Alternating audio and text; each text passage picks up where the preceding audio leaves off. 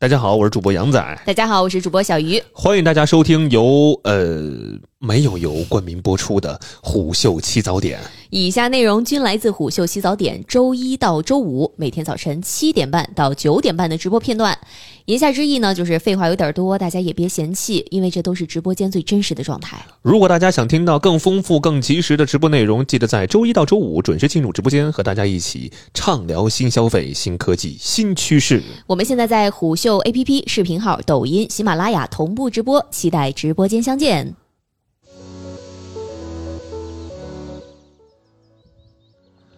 好的，进入到今天这个第一个话题啊，其实是关于到这个公主请听直播的事儿啊。先给大家上一张图，嗯，这个图我觉得也挺也挺可爱的，也挺有意思的，就是确实是最近这个呃韩国女明星啊 Lupi，哦，她是韩国女明星是吧？Lupi 啊，非常火爆，而且是是出圈了。这个 IP 已经出圈了啊，然后呢，这个 Lupi 呢，再配上这个，呃，公主请回信息，公主请睡觉，公主请上号，公主你真美，萌萌哒啊，这一系列的确实是非常生动，嗯啊，而且最近这个公主请什么什么的这个表达方式真的是非常非常火爆，对，啊，而且就是会发现什么事儿呢？有些人追根溯源了，哦，它有这个历史渊源的啊，哦呦，这句话呢是来自于电影《罗马假日》，是吗？记者乔布莱德利邀请。安妮公主的一句台词叫“公主，请上车”。哎呦，大家有没有看过这部电影？应该可能，我猜想大部分女性朋友多少都听说过吧？这部电影，赫本是吧？对，因为赫本在里边嘛。嗯，非常美丽啊！这张图确实是非常符合“公主，请上车”啊。虽然车没开动啊，就虽然是两个轮的车，嗯，对你你开的车也没有比我多两个轮胎嘛。而最近呢，就是有一些博主呢也在网上说这个希望自己这个骑车来接自己的父亲啊，哦，仿照乔布莱德利的这个口吻，对自己说：“公主，请上车。”哦，我对我的父亲说：“公主，请上车。”就父亲哦来接你，哦，父亲来接我，我得让父亲跟我对我说：“公主，请上车。”哦，这个可以接受，你明白吗？但是大多数的这个父亲们呢，就不愿意配合。你有病吧？好多这样的，而且好多男朋友也是，就直接走了。你爱上不上，徒留他们在原地悲伤啊！因此，就是很多人就觉得就是哎特别好玩，也想拿来测试测测试自己的老爹嘛，包括男朋友什么的，包括自己的闺蜜什么的，好多这样的整蛊的，所以就是蛮蛮多这样的一个视频存在的哈。另外就是呃中国青年报也转载过一一一个关于这个课前啊，学生跟老师的这个热情互动哦，那老师呢就可爱回应了这个公主请上课的这个短视频，也是广受关注。因此呢，公主请什么什么就成为了一种话语模板了。嗯，就好像成为了我每次要跟别人发起某个邀请的时候，必须要加上的一个前缀。是是是是是，无论你是在什么食堂打饭，你跟阿姨说公主，阿姨你能不能来一句公主请请打请请吃饭？阿姨说我给你少要点。包括什么电商平台，嗯，你能不能跟跟我说一句公主请下单，请下单是吧？都可以。所以就是万物皆可公主请，嗯，这个句式就迎来了高峰了。哎，嗯啊，你看有朋友说啊，我刚刚把我的公主送去了学校，还有朋友说，还有朋友说，你赶快跟我说公主请起床。彤彤说，甲方公主请审核，请审核，请审核。那么。我们今天还有一部分要跟各位聊的，除了说这个事儿的火爆之外，哈，还有一个点就是，你看大家对于这个公主的这个印象是什么？哎，对呀，我其实还是跟大家都一样的，大家都同龄人嘛。我们当时小时候看那个迪士尼动画电影，你别折煞我，你还跟我同龄人。包括小时候看那个动画片都是迪士尼公主、白雪公主，嗯，是吧？一定有王子啊，对吧？包括这个睡美人什么的，这些都是你看都是公主，都通常都是什么呢？都是美。首先你得好看，对。另外你又善良，嗯，最起码你得是个。傻白甜，是吧？另外，你在面对这个王子营救你的时候，你要有足够的勇气跟王子牵手，嗯，是吧？包括这个公主一定是又温柔又充满力量的一个非常美丽的一个女性的化身啊。所以，就是很多时候小时候我们对于公主的这个印象就是。看到迪士尼电影嘛，嗯，对吧？小鱼小时候看过这些吗？啊，多少还是看过吧，别用这种语气。你小鱼可以，我我有点怀疑你没你你看过的这个真实性啊。多多少看过一些，多少看过一些。对，而且我而且我想插播一句话，就是其实这几年大家对于迪士尼公主这一系列的东西，其实有一些不一样的声音。嗯，比如说小时候我们看什么王子来拯救公主，我们觉得这是很合理的剧情。是，但是现在大家其实会觉得，随着这个女性意识觉醒啊，有有有有，对，可能大家会觉得说，我其实不需要一个，比如说王。王子来拯救我，对吧？我可以自己拯救自己，我自己也能醒，我自己，我不需要你亲，你你不叫我起床，我也能起床。哦，是这样一个状态，是吧？没错。但是呢，你说在这个过去很长一段时间里啊，你甭管说是像小小小鱼这样的哈，女性意识自我觉醒，我不需要你什么什么公主、什么王子什么的，什么国王什么的，我自己能来，嗯啊，我自己能来，是吧？我能杀杀杀了这个巨龙，什么什么？我 单挑啊！但是有一部分的原因是因为什么呢？就是“公主”这个词儿啊，它有一些这个负面情感的这个色彩在。嗯，包括刚刚我开头说到的，没有公主病，你得了没有公主的命，得了公主的病啊，这个这个这个事儿。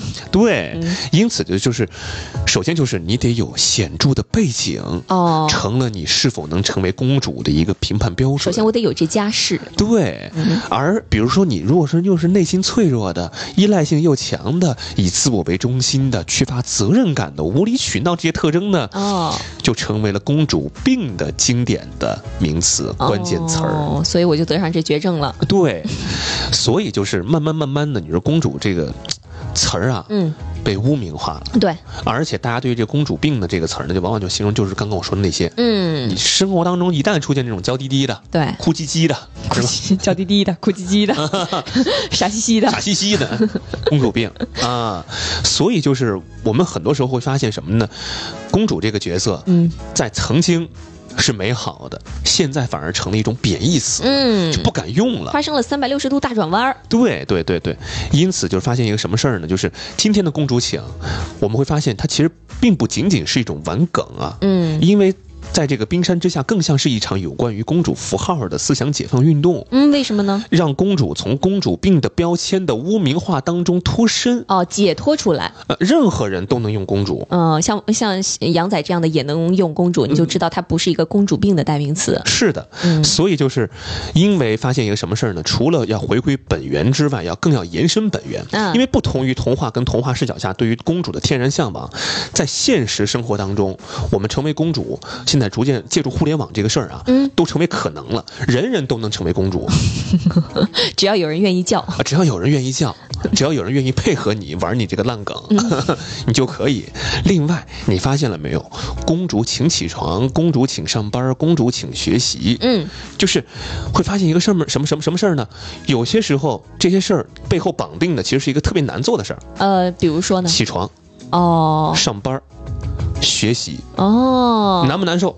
有点儿。你要说你赶紧起床，嗯，你烦不烦？我感觉你命令我，你烦不烦？你肯定烦，嗯，你赶紧学习吧。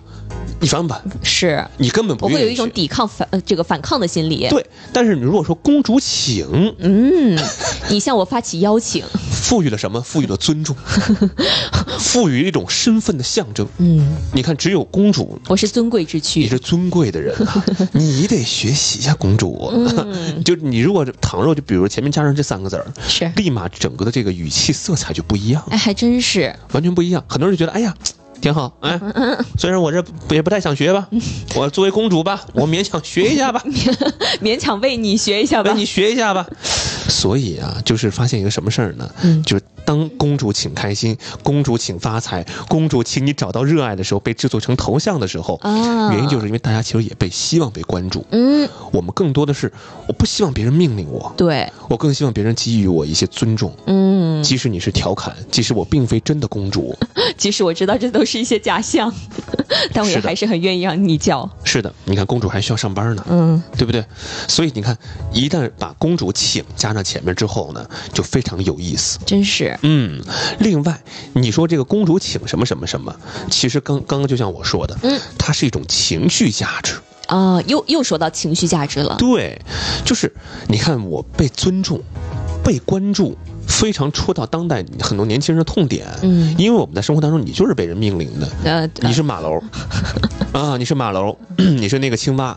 是吧？你是不被人关注的小透明。嗯。但如果生活当中有人突然出现，给你来了一句“公主请什么什么”，那种尊重跟认可，是别的方式难以体现的。真是，嗯，所以周乙就说啊，什么班啊，非要本公主亲自上不可，是吧？是吧？而且。公主呢，也不再只是公主本身，嗯，而是自由意志在网络文化当中的新兴代名词。哦呦，都都提高到这个高度了。最近大家经常会发现一个什么事儿呢？发现自己啊，我可能就是别人生活当中的这个 NPC 吧。哦。啊，是 N 什么是 NPC？非玩家角色。哦，就好比你在玩一款游戏哈，你就是那个游戏开发者设置在路边的甲乙丙丁，嗯，路人甲乙丙丁，我不重要，你不重要，嗯，或者说你甚至就是帮助别人完成任务的一个，我是个工具。小角色，嗯，你是当中的一个小小的一环，嗯，你并非有自我的意识，所以这就是为什么很多人就觉得，你如果一旦说公主请什么什么，我仿佛就是我人生当中的主角，我能掌控自己。对，你看刚刚说的，大家又说公主。就说主公的，我是主人翁啊，嗯，我是主角，我凭什么是 N N P C 呀？嗯，对吧？就像很多人说的，我们每个人都能够成为生活当中的这个主角，没错。所以你看，公主请什么什么，你看。情绪价值给到了，而且每一个人都会觉得我并非是 NPC。嗯，其实我就想到了，就应该是去年那会儿吧，在互联网上特别流行一种什么公主王子式学习法。所谓公主王子式学习法，就是你要把自己当成一个公主。比如说我在开始学习之前，我得给自己完成一套这个流程和仪式，给我自己营造一个特别好的这个学习氛围。是，其实也是同样的道理。它其实是一种非常强烈的仪式感。嗯，也这也是也自我暗示。是对，其实他也赋予了你这个身份嘛，没错。谁生活当中天天喊你公主啊，老爷、少爷、王子？那谁过来一下？都是你，哎，来学习来，起床来。嗯，你再不起床，你完蛋啊！都都是这个语气，没错。啊，所以就也是让我想到，就《阿甘正传》当中啊，阿甘的母亲对于阿甘说的那样，嗯，怎么说的呢？他说，死亡只是生命的一部分。是命中注定的哦，我相信你也把握了自己的命运，把上帝给你的恩赐是发挥到了极致。嗯，包括我的命运是什么？妈妈，这是阿甘问的，阿甘的母亲怎么说的呢？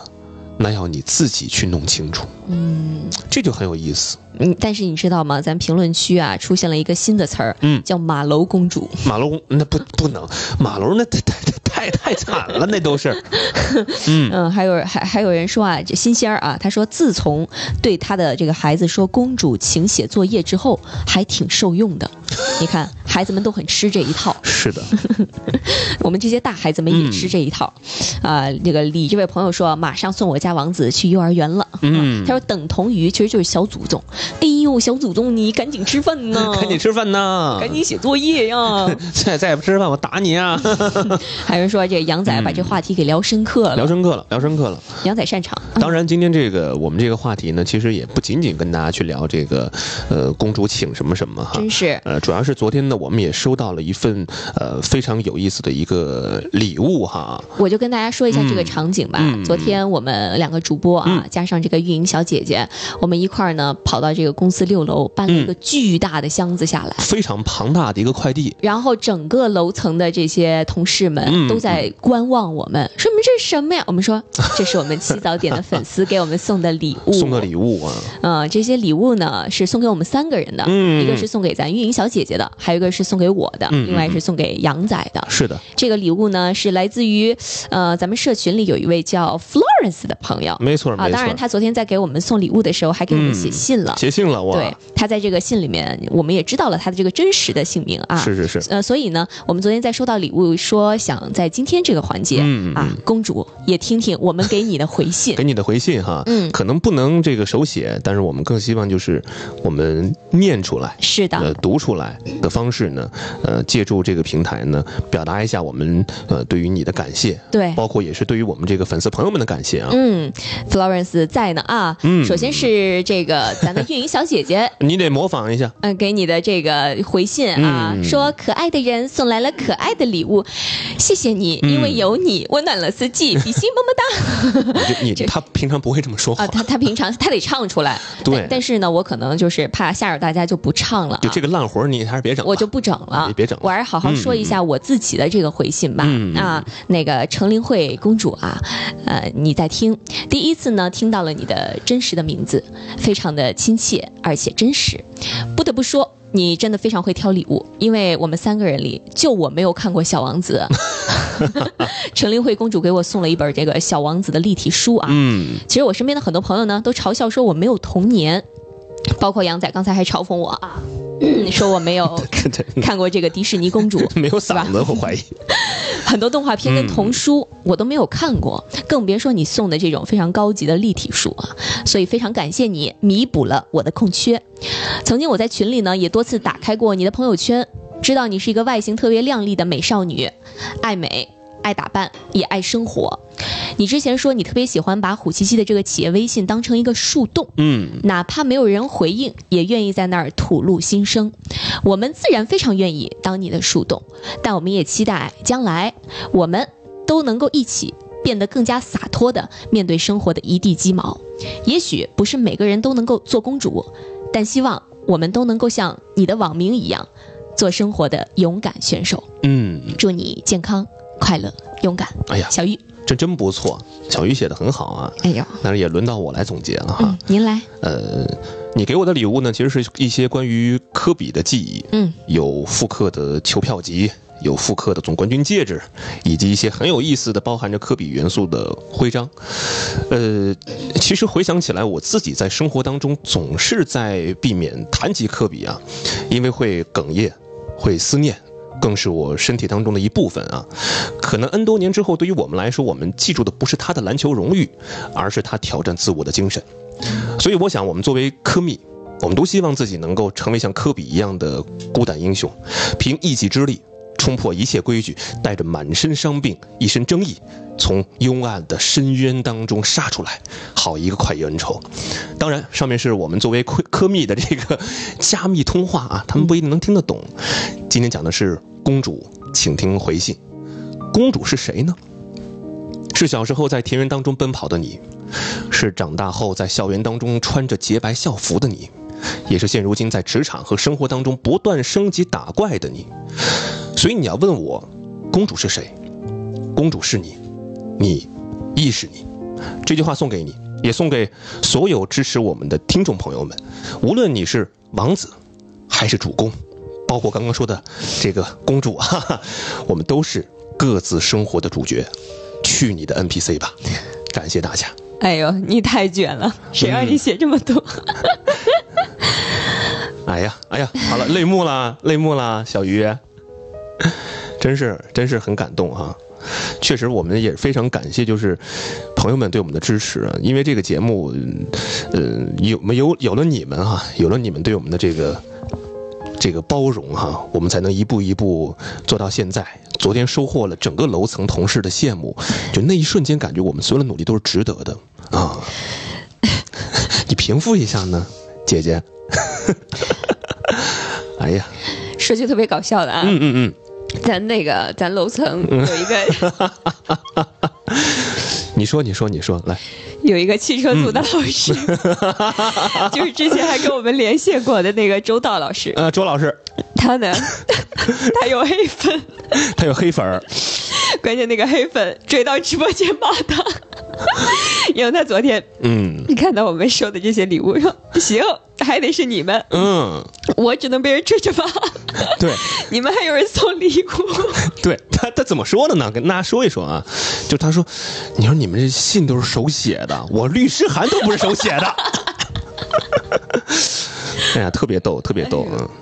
我今天没有故意想刻意去煽情，呃，这些都是我们特别想跟这个听众朋友说的话哈。是，嗯，其实咱这节目呢，到现在为止，其实播了，我俩在一起播也不到 四五个月，对吧？嗯嗯，真的非常感谢大家支持。我们也知道，可能在有的时候啊，不管是我们的表达也好，嗯，还是我们的内容也好，可能也没有做的那么的完美。是是是。但是大家还是愿意在直播间，嗯，一直陪伴支持我。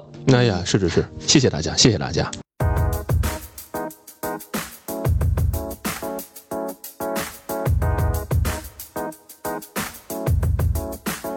今天最后一个话题啊，咱来跟大家聊一聊这个痛经这个事儿。哎，痛经这个事儿，嗯，就是我昨天在看相关文章的时候啊，就有很多女性朋友分享自己的这个痛经，说严重的痛经啊，可能真的是一种疾病，是一种病是吗？是一种病。啊，有一位女性朋友呢，她也是忍受了剧烈的痛经几年之后啊，才去确认，发现她患上了一种叫做子宫内膜异位症的这个疾病。这是什么病啊？子宫内膜呢，首先它是胎儿孕育的一个土壤。也是平常女性这个月经当中血的主要的成分。嗯，平时随着这个月经周期的这个增生呐、啊，这个分泌增生啊，sorry sorry 啊。增生、分泌还有排出，但是呢，子宫内膜它有的时候会不太安分，它可能会出现在子宫体外的一些其他的部位，嗯，这就是子宫内膜异位症，也简称叫做内异症。你看，彤彤说是说是说特别好哈，嗯，公主有共鸣，主公也听听，哎，真是。公主有个时候的病还真不是公主病，有一些专属的公主才会得的病，是的，就比如说这个子宫内膜异位症导致的痛经，根据中国医师协。会公开的一版指南，他就说了，约百分之十的生育年龄的妇女会患有这个子宫内膜异位症。这个子宫内膜异位症呢，会引起痛经，还有不孕，以及一些其他的，比如说这个盆腔疼痛的一些这样的现象啊。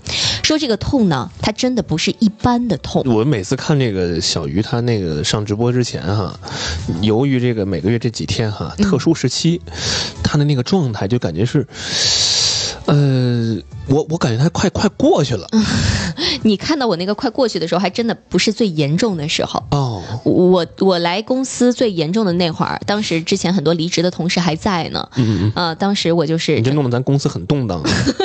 不利于团结的话不要说啊。有两那两个姐姐还在呢。嗯。就当时我是直接是是先吐了。嗯。吐了之后，整个人就已经快倒在地上了。你应该也没吃什么吧？那没吃什么。嗯。然后我快倒在地上了。当时那两个姐姐吓死了，就。赶紧叫了两个大哥，嗯，把我抬到那个咱三楼的会议室里边，给我准备了一张床。当时是夏天那会儿，给我盖上了一层羽绒服，然后去给我买药，买那个暖宝宝回来。夏天那会儿，夏天盖上了一层羽绒服，盖羽绒服，就他们真的就差要打幺二零了。咱办公室东西真乱，还有床，还有羽绒服。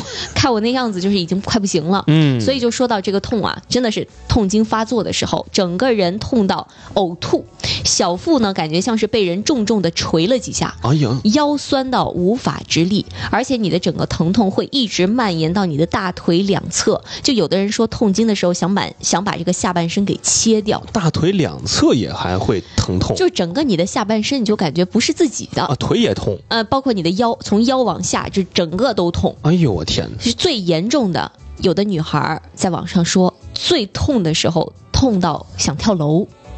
就达到这个程度，我的天哪！我跟你说，可能真的有，呃，可能，呃，就我跟你说，还不是说男性朋友不能理解，嗯，很多不痛经的女性朋友，她其实也不能理解，因为她没痛过，她不知道为什么能痛到那个程度。哦，对，就这个痛经这个事儿，它也不是说分人的，所有这个男女生都都有。是的，有的人他这个经期他还能吃冰的，他还能运动，他啥都能干，他跟一个正常人一样。但是有的人的反应他就是比较明显。是关于这个子宫内膜异位症啊，在医学上其实明。确了，这个病目前来说无法治愈，它只能终身治疗，直到女性到了更年期绝经的时候。所以这种病又被称作是不死的癌症。这这名字说的就特别吓人哈。嗯嗯，我刚刚看到很多的这个，应该都是咱们的这个女性用户哈，都在分享自己这个呃痛经的这个经历哈。是的，你看，好比说有朋友痛经的时候，一整天只能躺着。真的。嗯，彤彤说最难受的时候是无人倾诉啊，无人懂的感受会加深。呐，没错。啊，还有番茄酱说，我的朋友布洛芬，真的。啊，还有朋友说，讲的就是我昨天的经历。加加林说，我还会痛到头痛。啊，头痛也会的哦，头头也会疼是吧？嗯，还有说什么说这十一说试过痛到不吃药不能下床，真的不吃药那一天就熬不过去。嗯，路过人间也说说我痛经的时候浑身疼，头也痛。还有朋友说小鱼你可以去找这个中医调理一下。我跟你说小鱼啊，从小学那会儿到现在，我感觉所有的办法全都尝遍了，嗯嗯，全都试过，都试过了，但真的就是没有办法。嗯，我估计大部分朋友说的这个痛经可能也有这个程度的不同。啊，包括大家有可能有的人，比如说从中医的角度来说，什么宫寒，嗯，然后有的人他就可能就是刚才我们所说的这个，呃，医医学里的说子宫内膜异位症，说是不死的癌症，是。所以有的人他真的这个子宫内膜异位症达到一定的这个程度之后，他真的只能采取一些，比如说激素的这个治疗，但是激素治疗呢又有很多的这个副作用，嗯，比如说你治疗之后会出现脱发呀，什么骨质疏松啊、盗汗呐，甚至你的肝功能也会受到。影响。嗯，所以有一些真的已经被这个病已经折磨的不行的女孩，干嘛了？她就采取一个终极的治疗方式，就是切除子宫。哎哎哎，就是我也不想走到那一步，但是可能每个月的这几天实在对于我来说太痛苦了，所以她最后采取的办法就是切除子宫。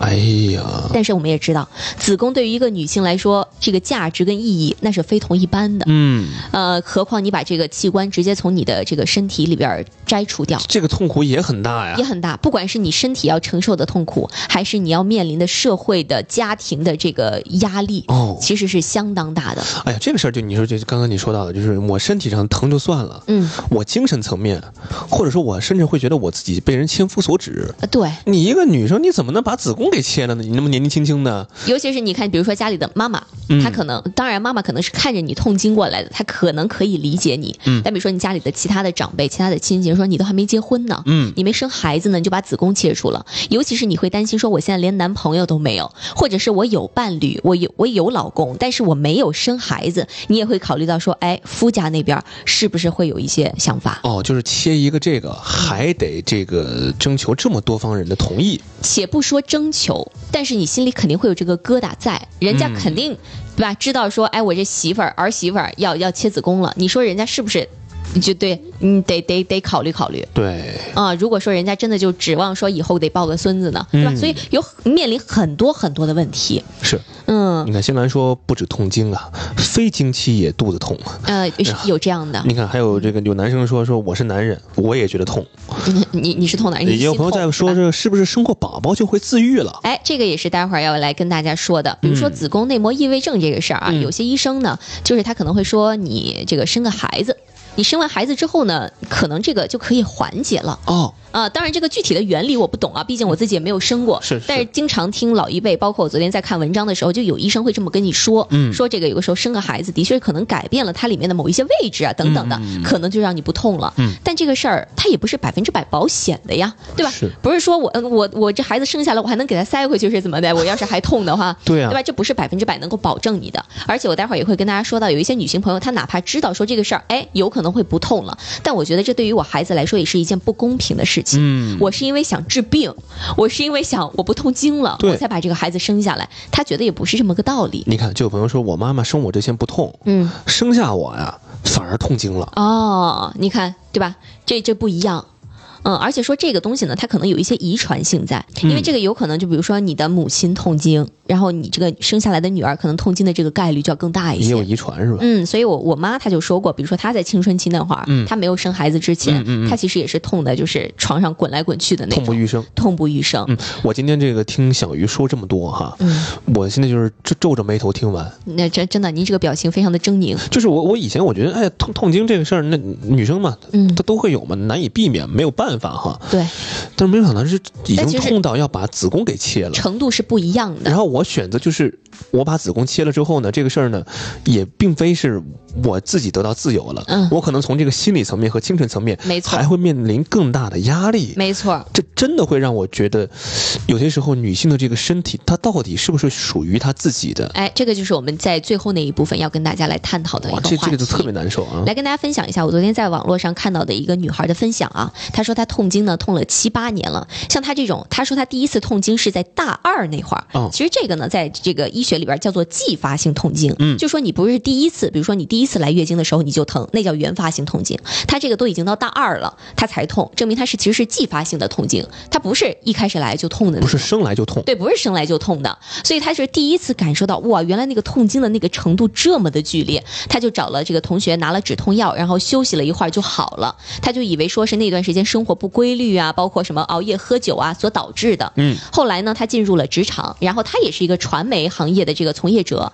比如说经常要去户外啊拍一些节目啊等等。嗯嗯嗯，她就发现。这个呃这个工作啊越来越忙碌，又经常出差呀熬夜，而这个痛经变得越来越严重了。是的，可能以以前就是来一次月经吃一颗止痛药就好了，到后边就是开始就是两三天都会疼，每天都得吃那个止痛药。嗯，后来他就去这个医院体检，那个医生就说他有这个子宫腺肌症，说这也是这个内异症的一种。哦，而且说他整个这个呃子宫壁上有这个病灶啊，哎呀，而这个病灶已经浸润了整个子宫，说子宫会变大。子宫还会变大，说她子宫像怀孕三个月一样大，说这个病啊导致她痛痛经。哎呀，那个医生呢跟她说的非常的直接，说你这个病终点。只有摘除子宫。他说：“你要是打算生小孩呢，你就生完了孩子再来切。”嗯，所以他当时听到医生的这个言论，非常的绝望。对，他就觉得你要有其他的病呢，我可以吃药，嗯嗯，我可以缓解或者是根除。是，我要是什么有什么肿瘤，我拿掉就好了。但是它不涉及到你身体里面的一个器官。对他这个是完全就摘掉了啊，完全摘掉子宫，你就不像那个胃什么的还能切到三分之一，对你切三切一部分，包括那个肾什么的，咱还有另外一个呢，对呀。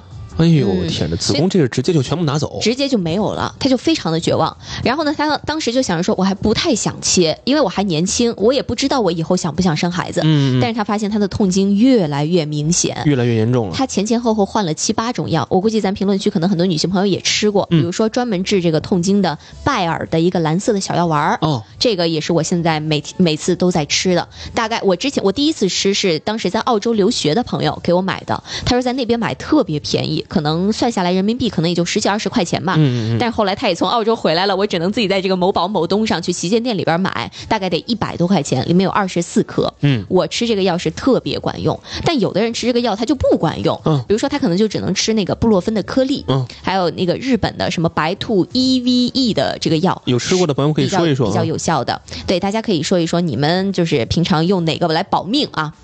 而且说到这个，我是到了年纪很大以后，可能大学往后，嗯，我才知道原来这个止痛药它需要提前吃。这人说年纪很大之后，大学以后，不是年纪很大之后，大学以后。因为你想想，就女孩来月经，可能你就早的话小学就来了，嗯啊，你晚的话初中也来了，嗯嗯。所以你看我这中间已经过了十多年非常痛苦的时候，也没十多年，五六七八年。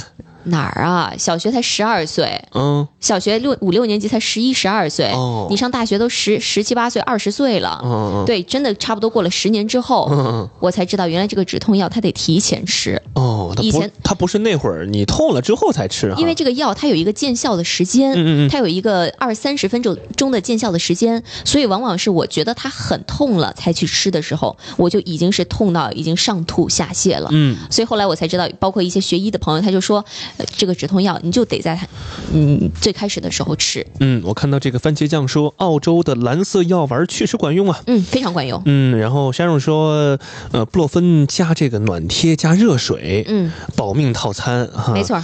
呃，无端说止痛药啊，还是那句话，治标不治本。嗯，是治标不治本，而且我们也知道说什么是药三分毒啊。对。但是真的痛起来的时候，你别说什么是药三分毒了，哪怕是个毒药，你只要让我不疼，我都愿意吃。然后我刚刚啊。看到好多这个评论都是在说哈，嗯，呃，确实生了小孩之后痛经就好了。弗洛尔也说，说我年轻的时候也痛经，嗯，还在这个公交车上晕倒过，是的。后来确实生小孩之后呢就好了。有很多长辈都是这么说，嗯。然后另外一些的网友们就说呢，说、呃、还是需要这个中医调理啊，做艾灸啊，泡脚，天天坚持就肯定有用。而且刚刚看到一个评论就说，咱们东方人啊，嗯，还是需要用东方的智慧，哎，来解决咱们自己身上的问题。没错，嗯，包括咱那个运营小姐姐嘛，天天问我有没有泡脚，嗯，她就说我从那个夏天七八月份啊，我就一直泡脚，嗯、泡到现在，嗯，说你看我每天这生龙活虎的，也不肚子疼。主要是什么呢？主要人家就是天天就是穿一个卫衣哈，在室内的满头大汗，身上特别燥热，那相当燥热，燥热。那小你都不是小伙子，她是小姑娘啊。小伙子身上温度高，那可以理解；小姑娘身上温度那么高，也不知道这是不是跟他泡脚有关系啊？嗯，反正她这个的确是一个实实在在的案例，是说需要用一些这个调养的手段。嗯嗯嗯嗯。所以回到刚才那个女孩的那个故事上啊，她又说本来呢，她这个肠胃也不太好，嗯，所以每次吃了这个止痛药之后啊，就想呕吐。呕吐。我也一样，我吃布洛芬就。指定会呕吐，嗯，所以这才是我为什么选择其他药片的一个原因。所以他就想着说，尽量少吃吧，但是也没办法，因为你得工作，得工作，尤其是他也是这个传媒行业的从业者，他还得出去这个外景拍摄，嗯，所以他就发现他吃的这个止痛药越来越多，就你也不能在镜头前哈着个腰捂着个肚子，对啊，嗯，可能就是以前对吧？我可能就第一天那会儿我就吃一颗，嗯、但是他发现后来可能从第一天到第三天，甚至到第四天，他还需要吃这个止痛药，药量越来来越大，越来越大。其实这个我在我自己身上也看到了，嗯，就是我在没有直播之前，我可能比如说你在家那会儿，你你可能能你有一些别的缓解的措施，对吧？但因为你得工作，你也不可能因为你这个痛经就影响到。完全影响到工作，你也不能躺着，你也不能躺着，所以就是你有的时候哪怕不疼，我也会选择吃一颗那个止痛药，先缓解一下。而且可能你看她，她比如她出这个外景哈，嗯，你说这个女孩那个月经那个期间哈，脸色都不太好看，惨白。对，你说可能通过那个化妆，对，能找补找补。是的，但这个身体里面的这个疼痛，只有你自己知道，找不到，找补不出来。嗯嗯，关键是呢，这个嗯这个女性朋友她还提到了一个点啊，她说。当时他那个前领导啊是男性哦。尤其可能这个男性呢，他更加不懂这个痛，没有办法能够做到完全的感同身受。就哪怕是女性朋友，其实都很难感同身受，更何况他是一个男领导。男领导，哎呀，这这，哎呀，那喝点水吧。尤其是可能他，比如说他连他连女朋友都没有的话啊，他也没有结婚，他可能对于这个就更不了解。你是骂人的存在啊？没有，但不是每个人都像你这么了解呀，对吧？咱咱不得不说，就是可能大部分。我跟你说，我了解的原因就是因为咱做咱们这个节目啊，做节目了解。咱们这个节目，你看之前聊过这个卫生巾，嗯，又聊过这个女性的这个姨妈，是，就这这。一大类里，我可能就会比大多数男性要稍微了解的多一些。对，嗯，包括这个什么继发性的这什么，你看月经还分这些，是什么子宫内膜异位，嗯，这些词儿我之前都没听过。对，咱也不是说怪男性朋友，因为你本身你就没有体验过这个，你你不能怪他不知道。对，包括我自己的，比如说我的我的爸爸，我的男朋友，他们也不懂啊，最开始。嗯，但我跟你说，就因为我从小痛经，就小学、初中、就高中一直痛，嗯，然后每每个月呢，就是我爸都得把我接回去一次，嗯嗯嗯，然后大家只要看到我爸来了，说啊。小鱼爸爸又来了，小鱼又痛经了，你知道吗？每个月都得来一次。你你爹就月经救助大使是吧？真的。哎呦，要么就是我爸接，要么就是当时小姨离我比较近，要么就小姨接。嗯嗯。包括我跟我跟大家说个故事，我初中考高中中考，我都没考完。没考完。我考历史那一门。一个小时的考试时间，我只考了二十分钟，我没考完，就是因为当时痛经。你这就跟刚刚有个评论说的一样啊，就是他有个朋朋友有个同学哈，就是高考还是中考那会儿痛经，嗯，被人背进考场去的。呃，对，我是被人背出考场的你被人背出去的。对，但是我这这这这吹个小牛，我当时考二十分钟，我历史还考九十多呢。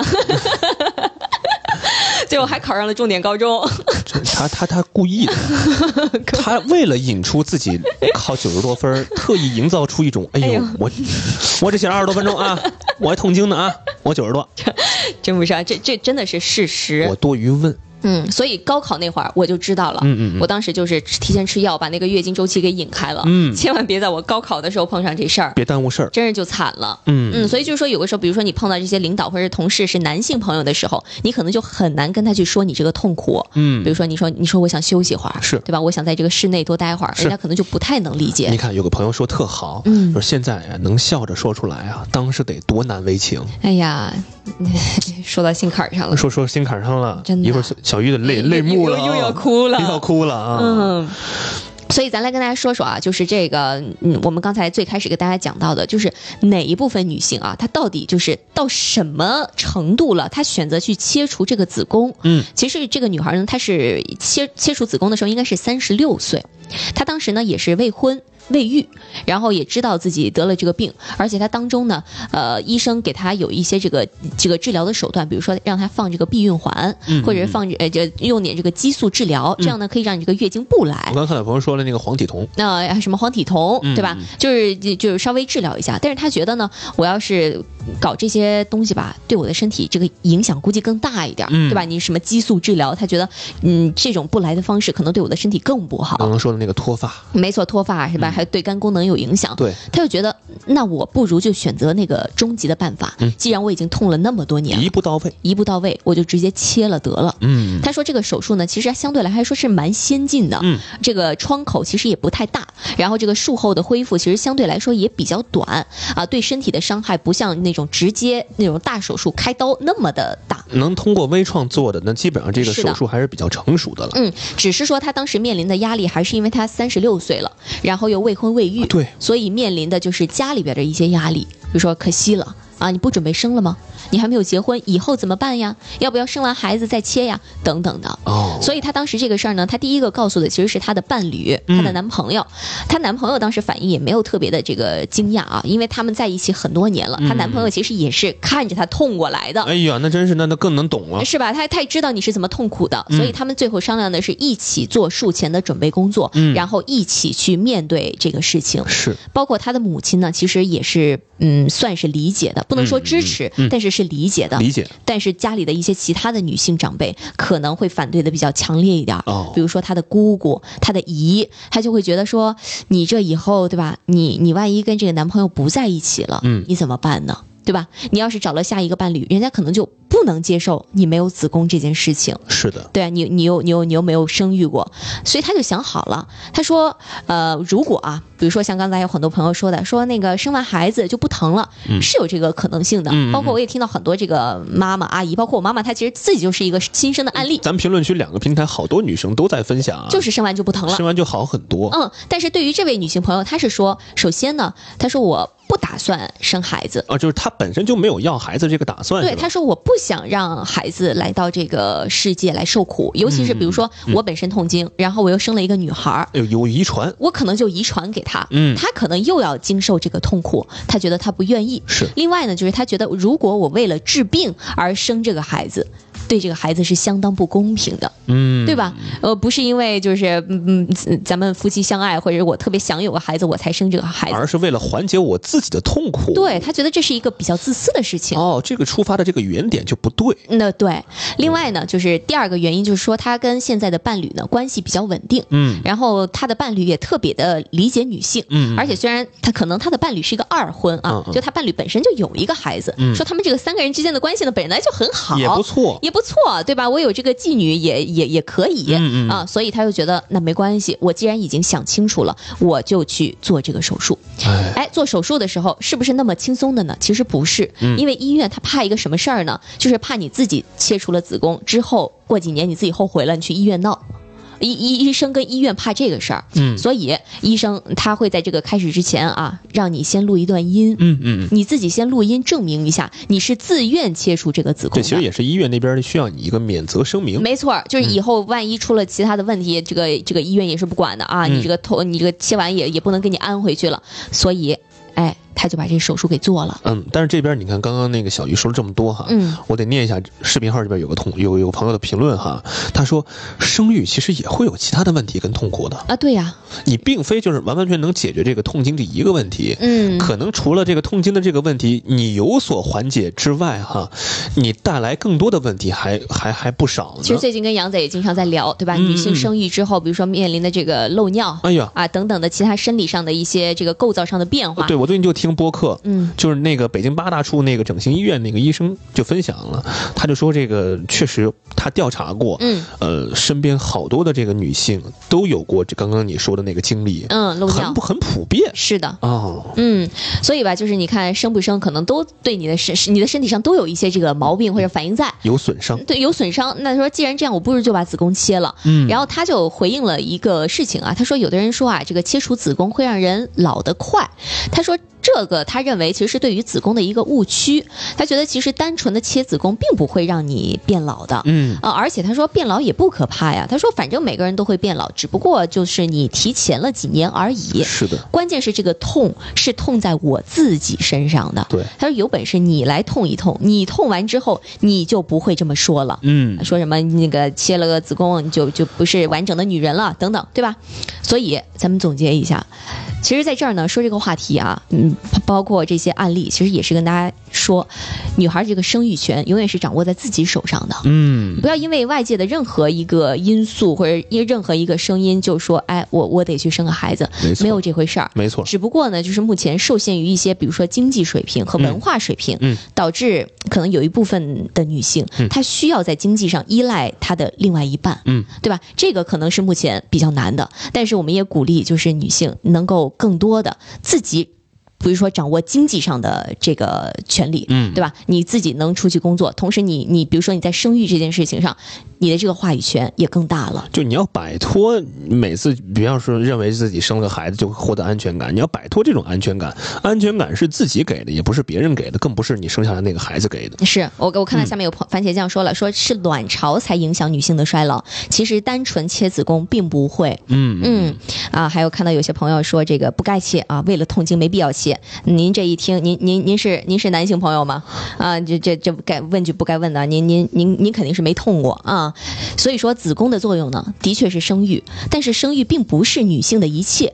女性也不是生育的机器，一个女人的安全感和价值感的来源，也不应该聚焦在婚姻和生育这两件事情上。真的，它应该体现在更多的方面。是的。所以，对于很很多女性朋友来说，就我非常讨厌一句话，就是没有生过女呃孩子的女人是不完整的。嗯。什么叫完整呢？完整就是一个伪命题，谁的人生是完整的呢？那男人从来都没有生育的功能，那难道他们就完整了吗？